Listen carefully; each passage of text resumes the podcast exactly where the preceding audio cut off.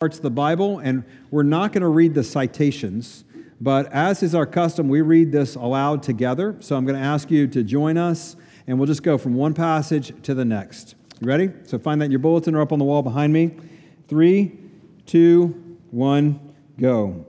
Then God said, Let us make man in our image, after our likeness, and let them have dominion over the fish of the sea, and over the birds of the heavens and over the livestock, and over all the earth, and over every creeping thing that creeps on the earth. So God created man in his own image. In the image of God, he created him. Male and female, he created them. When I look at your heavens, the work of your fingers, the moon and the stars which you have set in place, what is man that you are mindful of him? And the Son of Man, that you care for him. Yet you have made him a little lower than the heavenly beings and crowned him with glory and honor.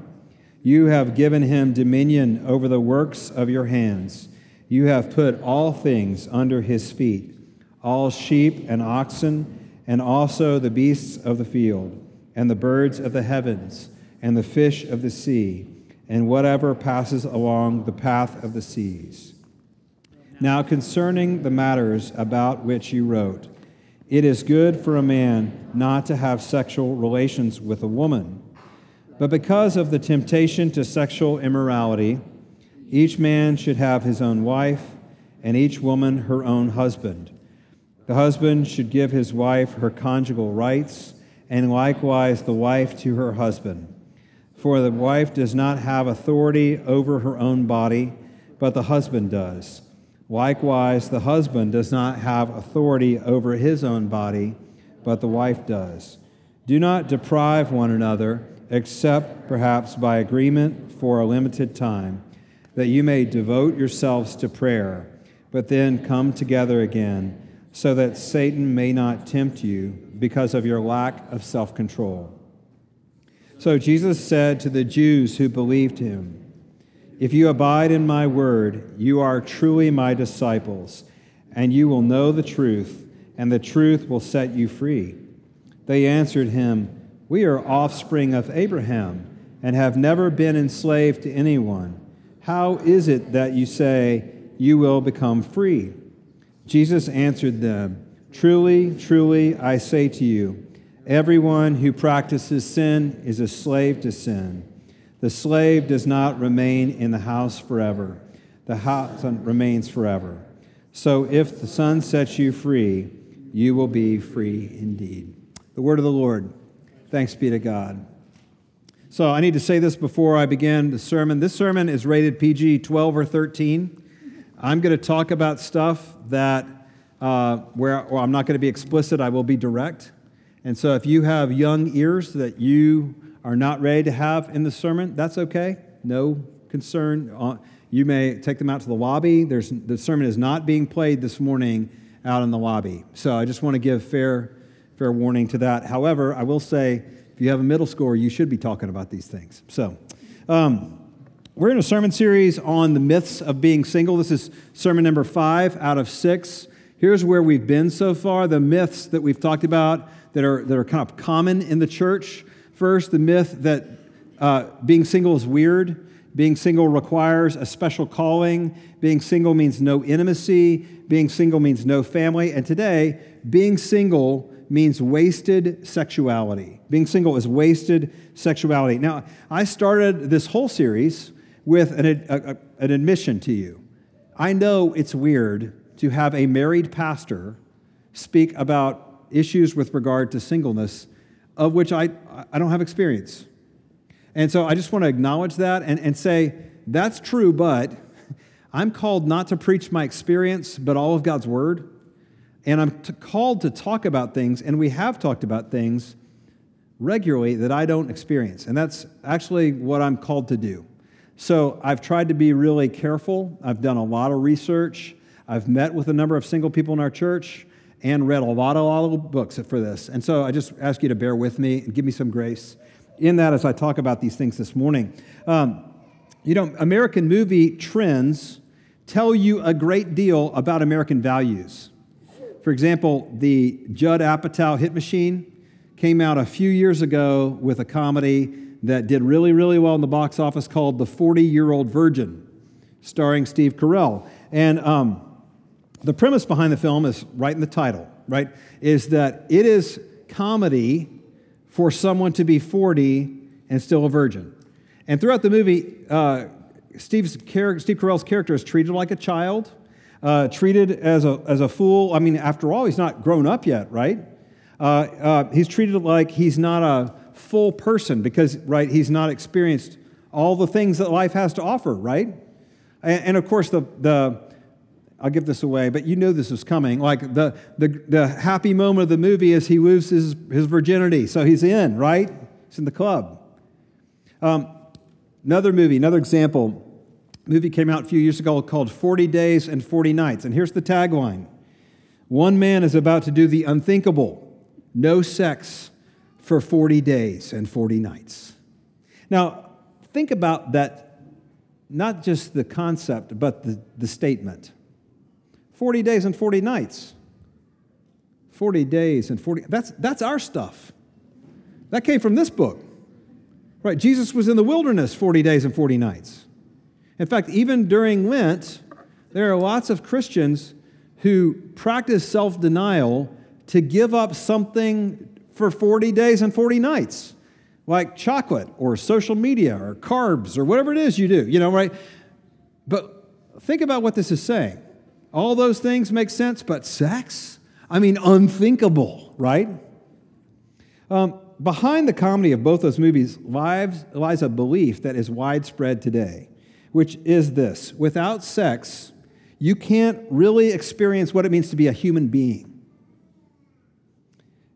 You know, in this way of thinking, your sense of personhood is directly tied to your sex life. It's directly tied. To ignore this side of us to deliberately go without, that is something subhuman.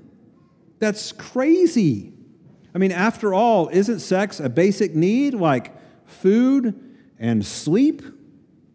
And, and then to preach something like this to singles and say, to call you to biblical celibacy, I mean, that's almost violent, right? Isn't this what we hear? Isn't this the water we're swimming in? But here's my thesis this morning. It comes directly from Jesus' words there in that last passage we read here from John chapter 8, where he talks about freedom and bondage. And here's my, here's my thesis there are things that look like bondage that are really freedom, and there are things that look like freedom that are actually bondage. And we are really mixed up. This morning, I want to ask some questions and try to seek out some answers from God's Word uh, to be specific, I want to address these questions. If God made us sexual beings, then how can it be good for single adults if they don't in any way fulfill that aspect of who they are? Or what about this one? If we are to live lives of celibacy, does that mean our sexuality actually has no role, no place in our lives? Um, doesn't this negation of sexual activity, isn't this, uh, doesn't it leave singles out? It's like a, it's like denying a person who's a, a virtuoso piano player access ever to a keyboard. I mean, what a waste, right? I want to look at these questions. And here's my outline if you take notes. It's um, Who am I? What is sex for? And what if my sexuality is wasted? Who am I? What is sex for? What if my sexuality is wasted? Now, we're going to start back at the beginning. Genesis 1. And if you've walked through some of our series over the years, going through homosexuality, going through uh, gender, going through justice, going through race, we always seem to find ourselves back at this first page of the Bible because it is so central to understanding the answer to that question who am I? Who am I? In, the, in, in this question about being celibate and single, we have to ask that question Who am I?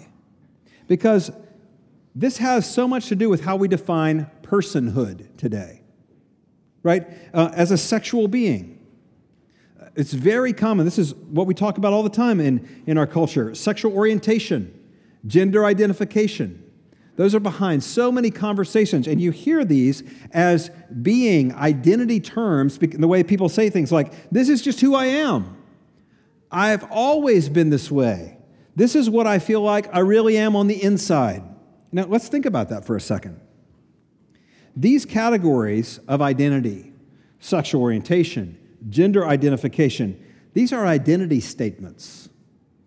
And it's not just, we're not just talking about what a person prefers, like flavors of food or style of dress, but what a person is.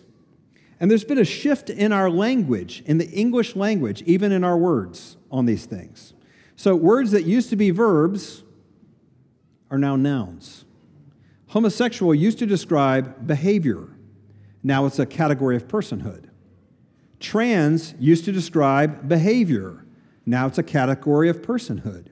Even the word sex has now replaced the word for gender. See, it was a verb, it's now become a noun. And you know the joke on the forum where it says sex, and you don't write male or female, you write yes, please? Right? Uh, because we have changed these words from verbs to nouns, and, and doing so, that's not just a semantic difference. That means something deep and profound. Um, see, what we're saying is we are oriented by our desires, and we think that's a good idea.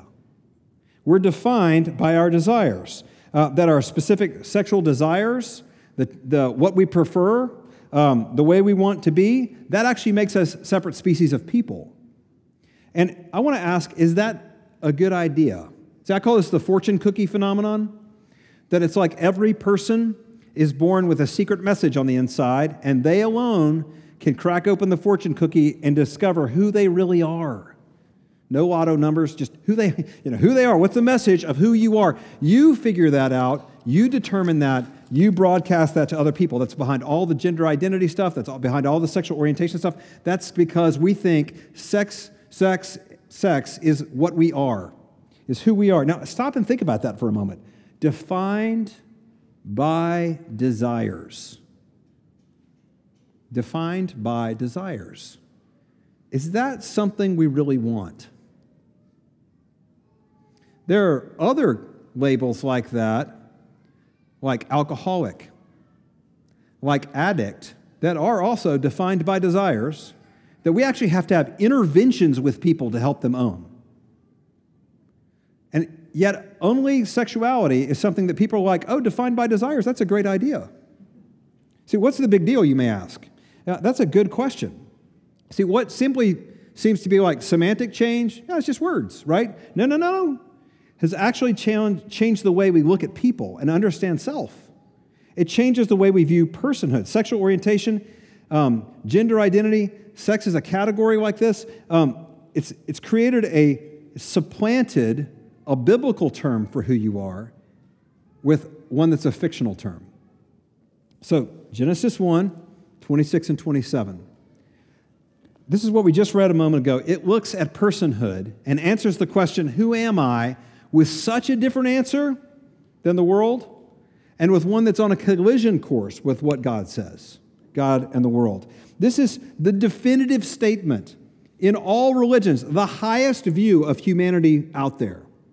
We even heard these words in, in, in Psalm 8. Remember, we read these, and actually, the words there are actually gender neutral for man there. Um, human.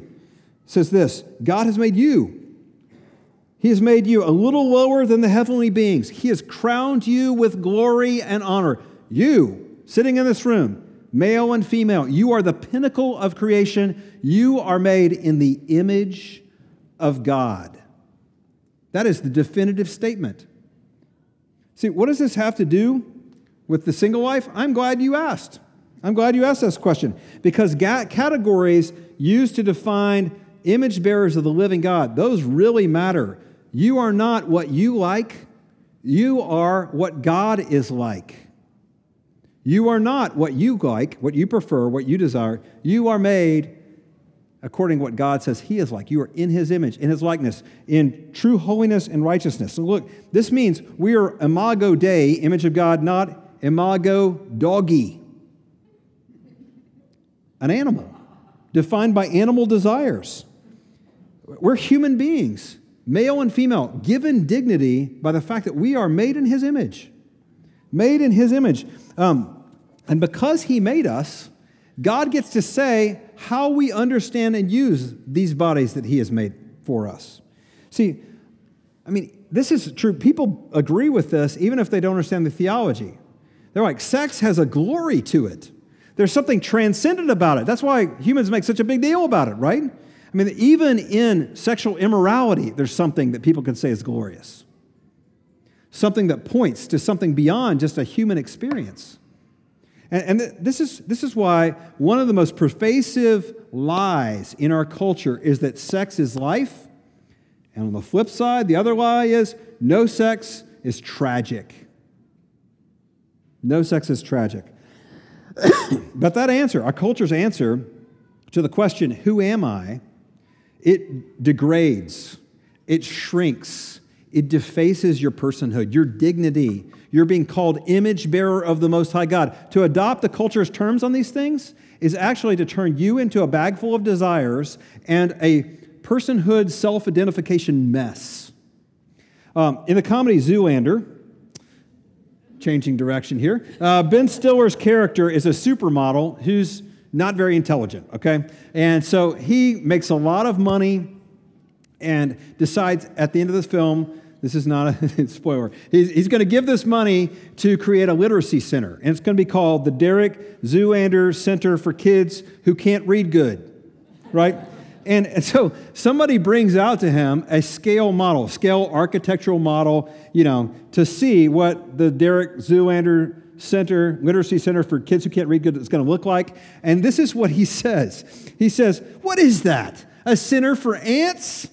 How can we expect to teach children to learn how to read if they can't fit inside the building? I mean, I don't want to hear your excuses. That building has to be at least three times bigger than this. Now, see what Derek Zoolander is doing is what our culture is doing shrinking down. This is so foundational that you understand this. When you shrink down the answer to who am I as sexual being defined by desires, that answer seems great. It seems to be liberating, free from a God who tells me what to do. I mean, after all, isn't that what we hear all the time? It's my body. Nobody can tell me what to do with it. But in that is a hidden poison because it destroys the imago Dei. It downgrades you. What looks like freedom is bondage, it is destructive. So, look, when our culture and your friends say things like this, like um, they elevate sexual desire to a physical need like sleep, like food, we have an answer for that. Right? You could say, My fundamental identity is not sexual, it's image bearer. That is the highest compliment that you can say. Anything else that you say downgrades and defaces the way God's made you, it shrinks it. And that's, that's the tragedy. That's the tragedy. We are not just bodies, we are embodied souls. And that is glorious. Who am I? Image bearer. What is sex for? Point two. Know, if you listen closely to how we talk about sex, that question seems out of order, right? What do you mean, what is sex for? What do you mean, who is sex for? I mean, the way we answer that is me, myself, I. That, that, that's what we naturally think. So, so the question, what is sex for, seems weird. So, um, little real talk this morning. You know the phrase getting some or getting any, right? So, like, uh, a little raw, but let me say this. Uh, when someone's uptight, what do people say behind their back? Oh, come on, I'm the only person who's ever heard this before. Someone's stressed out. What do they what do people say behind behind their back? Oh, she's not getting any. He just needs to get laid, right? And listen to that language because it implies that sex is about getting. It's about getting. Uh, in her book, Revelations of a Single Woman, Connally Gilliam writes this. She says, What do I do with my sexual desire? What do I do with the fact that I'm not getting any? And her answer is profound. It is so countercultural. She says that the getting any perspective is backwards. Here's what she writes What keeps a person alive as a sexual being is, is giving of himself or herself, it's not what a person is not getting that matters, but what a person is giving that matters. Because in the Bible, sex is about giving, it's not about getting. It's not what a person is not getting that matters, but in God's calculus, right? It's about what giving that matters. This is what we read here in 1 Corinthians 7. Now, I apologize because we read this from the ESV, and I just am like, commentators, y'all are killing me on this uh, translation of this because conjugal rights, did you hear that? We read that like, I'm like, that is so cold. Like, that is not helpful to any of us here. So, I want to uh, read a paraphrase by Eugene Peterson in the message. And this sounds like it could have been written yesterday. It is so spot on and amazing. And uh, I just want you to hear this read a different way. This is what the Apostle Paul says Sex drives are strong, but marriage is strong enough to contain them and provide for a balanced and fulfilling sexual life in a world of sexual disorder. That's first century, y'all. The marriage bed must be a place of mutuality. The husband seeking to satisfy his wife, the wife seeking to satisfy her husband. Marriage is not a place to stand up for your rights. Marriage is a decision to serve the other, whether in bed or out of bed. This says at least three things. Sex is such is so powerful that God designed it for one and only one context a marriage between a husband and a wife before God for life. That's what He designed it for. And you can find other people who will tell you other things, but that's what the Bible teaches. Second, sex is not just, not just for making babies. God designed it to be pleasurable. And you know, that shouldn't be that controversial statement, but if you grew up in a Christian youth group, you might not have heard that before. Right? God loves pleasure. Jesus went to parties. There's a book of erotic love poetry in the Bible. God loves sex as pleasurable. And finally, sex in marriage is a decision to serve the other, not to get some. Now, that is such good news. That is not bondage. God's instructions here are actually for our freedom and for our joy and for our good. I know how that sounds. When I was a kid, we used to play opposite day. I don't know if y'all ever played this. Opposite day in my household is we would use this like language, and you, say left, you mean right, and you, and you say up, you mean down, and you say false, and it means true. And it sounds like I'm up here talking opposite day language to say this kind of stuff in this culture. But what looks like bondage, God's design for sexuality is actually freedom his restrictions on that. And what looks like freedom in an anything goes culture is actually bondage. Um, to be more specific, I want to show you there are two quicksand traps that we are falling into, married or single, in our culture with regard to this issue of what is sex for. Um, first is masturbation.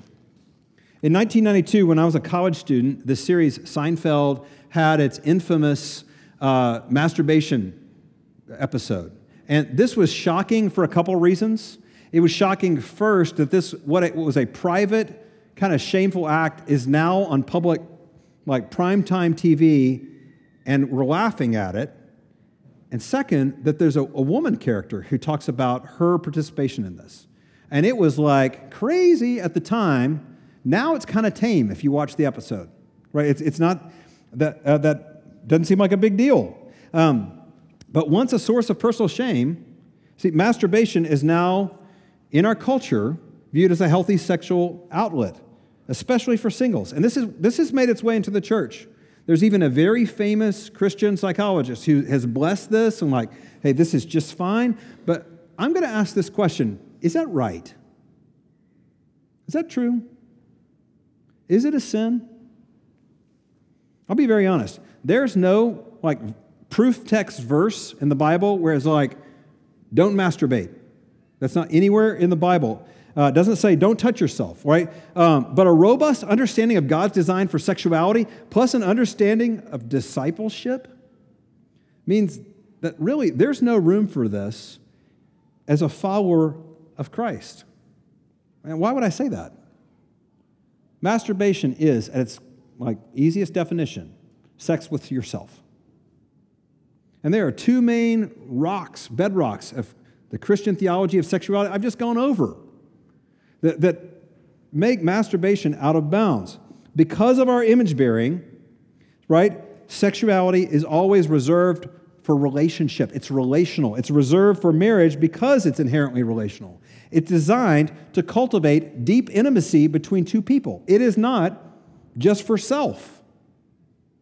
And then in second in 1 Corinthians 7, we just we just read, see, Paul's making the point that actually sex is for other serving pleasure, other serving sacrifice. As a solitary activity, by definition, it's not rooted in a relationship. It's not building intimacy with anyone. It's about self. See, masturbation says, why should I wait or why should I work if I can have this pleasure right now alone? See, that attitude is also counter to Jesus' call of discipleship, which tells us there, there, in parts of your life, you need to come and die.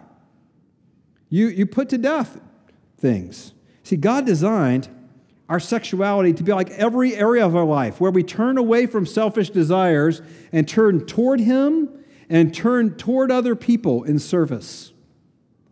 Masturbation reinforces the natural self focused bent of our hearts that are already there all the time. And, and if the Lord provides a spouse, a history of solo sex is, makes it really, really difficult to approach lovemaking with another person in anything but selfish ways. So, it, can I be so bold to say this? Sexual sin in this area, masturbation, is a gender neutral issue. This isn't just a guy thing. Um, you know, Kathy Keller, wife of Tim Keller, you know, uh, for Presbyterians, our Father who art in Manhattan, Tim Keller. Um, his wife, Kathy, who is the brains behind all his research. I mean, she is, she is sharp as a tack. And she came out several years ago in a, in a group like this and talked about how she had been a, had a, an addiction to masturbation when she was in her younger years and how she had repented of that. And, and like, that was profound because the church needs to talk about this as a gender neutral issue for men and women. let me be very clear. Um, and I, I just I, I, want you to hear uh, the empathy in this. We need to be to say this. You know, it, it, it is really difficult to live with unsatisfied sexual desires, and I don't want to make that sound easy.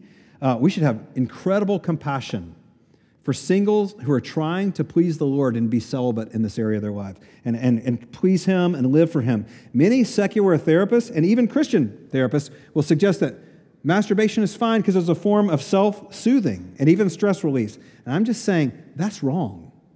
That is not biblical. You can find people who would tell you that, but that is not biblical. Here's the crux of the issue God calls himself the God of all comfort. That's in 2 Corinthians 1. He wants to meet you in the places of your sadness. He wants to meet you in the places of your loneliness. He wants to meet you in the places of your frustration. He promises to satisfy you, Psalm 103, with good things so that your youth is renewed like the eagles. Jesus promised, he even nicknames the Holy Spirit the Comforter. God longs to draw near to us and give us comfort. And there's, it's, it's dangerous when we turn elsewhere to satisfy and soothe the ache of our soul. Jonah 2 tells us this. Um, those who turn to cling to worthless idols forfeit the grace that could be theirs. There's a scene in Inside Out where Bing Bong is reading a sign, right? And he's like, D A N G E R. That's his shortcut. and I think this is true in this case. Because when we embrace false and fleeting comforts outside what God has told us, what we're going to find is an empty cistern. You know, does, does masturbation ever invite you to praise, to fellowship, to gratitude? In the places of our temptation, in the places of our deep frustration, can we find ways to turn away from empty cisterns and even other activities that help us move toward God in gratitude, move toward Him in that. Second, quicksand um, pornography. The statistics are on pornography use in our country are just incredible. They're just incredible. 30% of all data transferred across the internet is pornography. The porn industry's annual revenue is more than the NFL and NBA and Major League Baseball combined. It's also more than the revenue of ABC, CBS, and NBC combined. One of the larger porn, video porn sites streams six times the bandwidth of Hulu. Porn sites get more visitors than Netflix, Amazon, and Twitter combined. And this is not just a male thing. Survey came out this year 9,000 American women surveyed. 31% of women that were surveyed say they look at porn once a week. Another 30% said once a month. Most of that without a partner, just alone. Again, what is sex for? Sex in Scripture is for other serving pleasure, uh, not self, not self pleasure, not self soothing, not for entertainment. And one of the biggest lies of pornography is, and I heard this over and over again, is like, oh, it doesn't hurt anybody. That is drinking poison. Uh, it completely ignores how pornography impacts our hearts, the ways we impact, we, we interact with other people, the way that porn teaches us to uh, mentally undress another person. It, it, it, teaches us to view bodies as things. Uh, it destroys and degrades your soul. If you bring this into your marriage, it will destroy your marriage. You cannot use pornography in your bedroom. That will not help your sex life. That's drinking poison. Um, and porn use is tied to the largest wave of erectile dysfunction ever seen in our country. And guess who it's among? Millennials. You know, this doesn't even mention the justice issues that the people on the screen are image bearers, that many, if not most of them, are stuck in sex trafficking and sexual slavery. That's just, that's, that's not even like me hyperbole. That is like established fact. We're looking at image bearers of the Most High God, somebody's sister, somebody's daughter, somebody's son, somebody's brother, and using them. This is poison and it's killing us. And I just want to say this if you need help in this, our church wants to help. Not shame you, not embarrass you, but to come alongside you. There is a way out from this, and it is a hard road. I'm not going to make that seem like, oh, no big deal. That's a hard road. But you can be free. You do not have to be stuck in these patterns. Your marriage doesn't need to be stuck with this poison in it. We want to help you. This is not what God has intended for you. We have a slide up here. We have a couple of, webs, of uh, email addresses that we have made known to our congregation Care for Men at ctkraleigh.org and Care for Women at ctkraleigh.org. And these are confidential email addresses. So if you email and say, I need some help in this area, someone will follow up with you. I don't know how, it won't be within the hour, but it won't be a week. It will be in a couple days. And that will be, for men, one of our elders will follow up with you. If you're a woman, one of the commissioned women will follow up with you. And we want to help you. We want to help um, our congregation to be free of this. This is killing us. One of the things that I find in our church that most stifles our worship is sexual sin. It's killing us. So, I know where this, what some of you are feeling right now. Like, what about me? I mean, where does this leave me? Where does this leave singles with sex organs? You know, Jeff, you are holding out uh, celibacy, no porn, no masturbation, uh, no sex as the only option. And that, that, how am I supposed to live like this? I mean, what if my sexuality is unused in this life? Is it wasted? Here's my answer for you no, it is not wasted. It is not wasted. Remember, see, what looks like freedom is bondage. When I say celibacy, some people like, They think wasted sexuality. But haven't we just talked about a lot of wasted sexuality? We talked about porn and masturbation. Isn't that wasted sexuality? And actually, sexuality that's destroying us? I mean, don't you have enough personal data from your own history, history of friends, that you could write an encyclopedia on how destructive sex can be? Don't you have that data? So let's reverse the, the, the formula. What if what looks like bondage is actually freedom?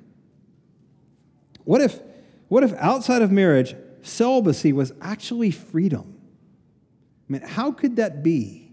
How could that be? Let me just remind you of where we've been in the series. We started off talking about marriage in this life, it's temporary, it's not ultimate. It will be absent in the age to come. Some of you who are married, even in this room, will not be married in the next few years.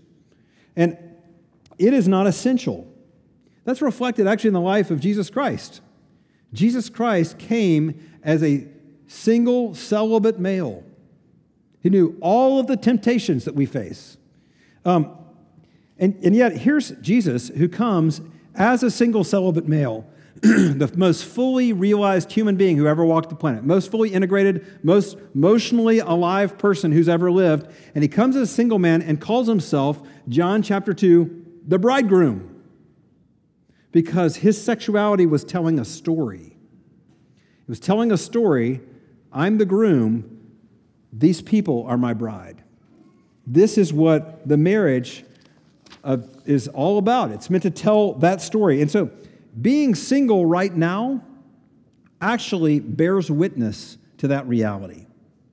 Being single in this present moment, celibate and single, says to your own heart, What I have in Jesus is so certain in what's to come, and it's so good that I'm okay being satisfied in Him. That's what that means. It's a way of declaring to a world that's obsessed with sexuality and romance that though those things are good, even better, in more and, and what is ultimate is what you actually already have in Jesus Christ right now. See, single Christians who are celibate and married Christians faithful in their marriages actually deploy their sexuality in different ways to tell the same story we're telling this story. If marriage shows us the shape of the gospel, then single celibacy shows us the sufficiency of the gospel. Let me say that again because nobody's going to say this to you. This is crazy talk.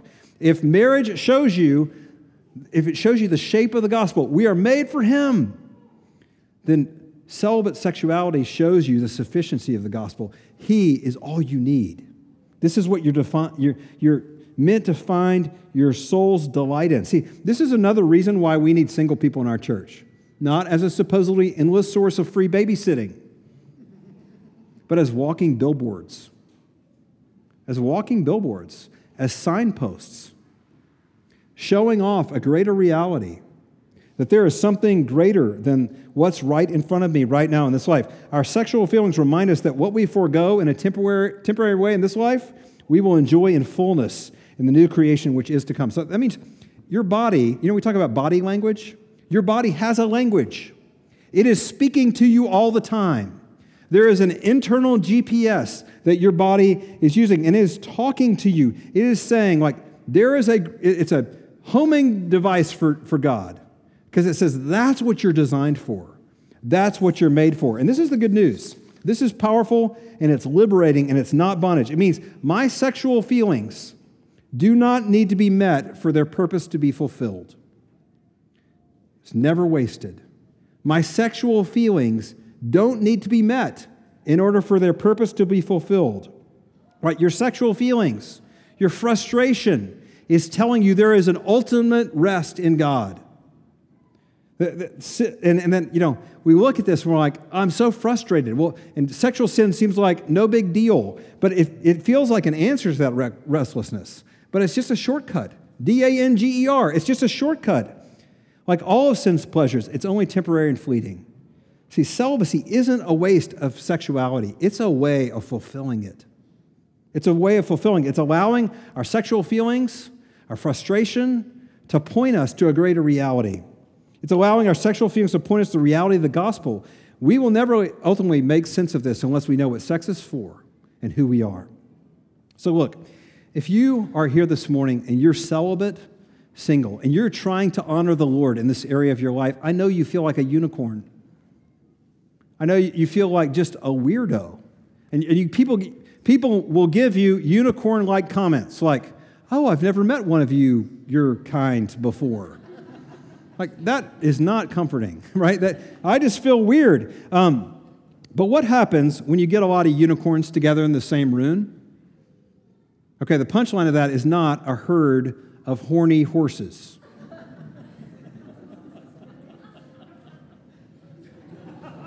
Come on. That's good right there. Some of y'all get that later. Okay. Rather, what happens when you get a bunch of unicorns together? They begin to feel normal. Oh, you're a unicorn too. What if our church was a place where unicorns felt normal? What if our church was a place where we unmasked the lies? We said, it's better. What we have is better. What, what if we made honoring Jesus with our sexual lives normal? What if we made fleeing sexual immorality and porn and masturbation normal? What if we made being an image bearer the compliment that it really is? I mean, what if, what if we put sex in its place? Like in its context, but also as yes, in marriage, but also as a signpost. And we allowed it to tell the story that it tells. What if, what if we rejected bondage for freedom? What if we found freedom as a church in the areas where God says there really is freedom? I mean, do we want to be defined by our desires? Or do we want to be defined by the desires our God has for us? That's life. That's where life is found. In the name of the Father, and the Son, and the Holy Spirit. Amen. Would you join me in prayer? Father, I know that these are very difficult words and probably very painful words for people in this room. And so, Father, I pray you who are the God of all comfort would lift up the hearts that feel condemned right now, or angry, or frustrated, or shamed. Father, we thank you that, Lord, your grace leads us to repentance. And that, Lord, um, you always look upon us who are in Christ as bearing, wearing his robes, as righteous in you, and gives us freedom to actually repent and come to you. Throw off things that are not life, throw off things that are bondage. Lord, I pray for those who are lonely this morning, that you would draw near to them. I pray for those who are frustrated this morning, that you would comfort them.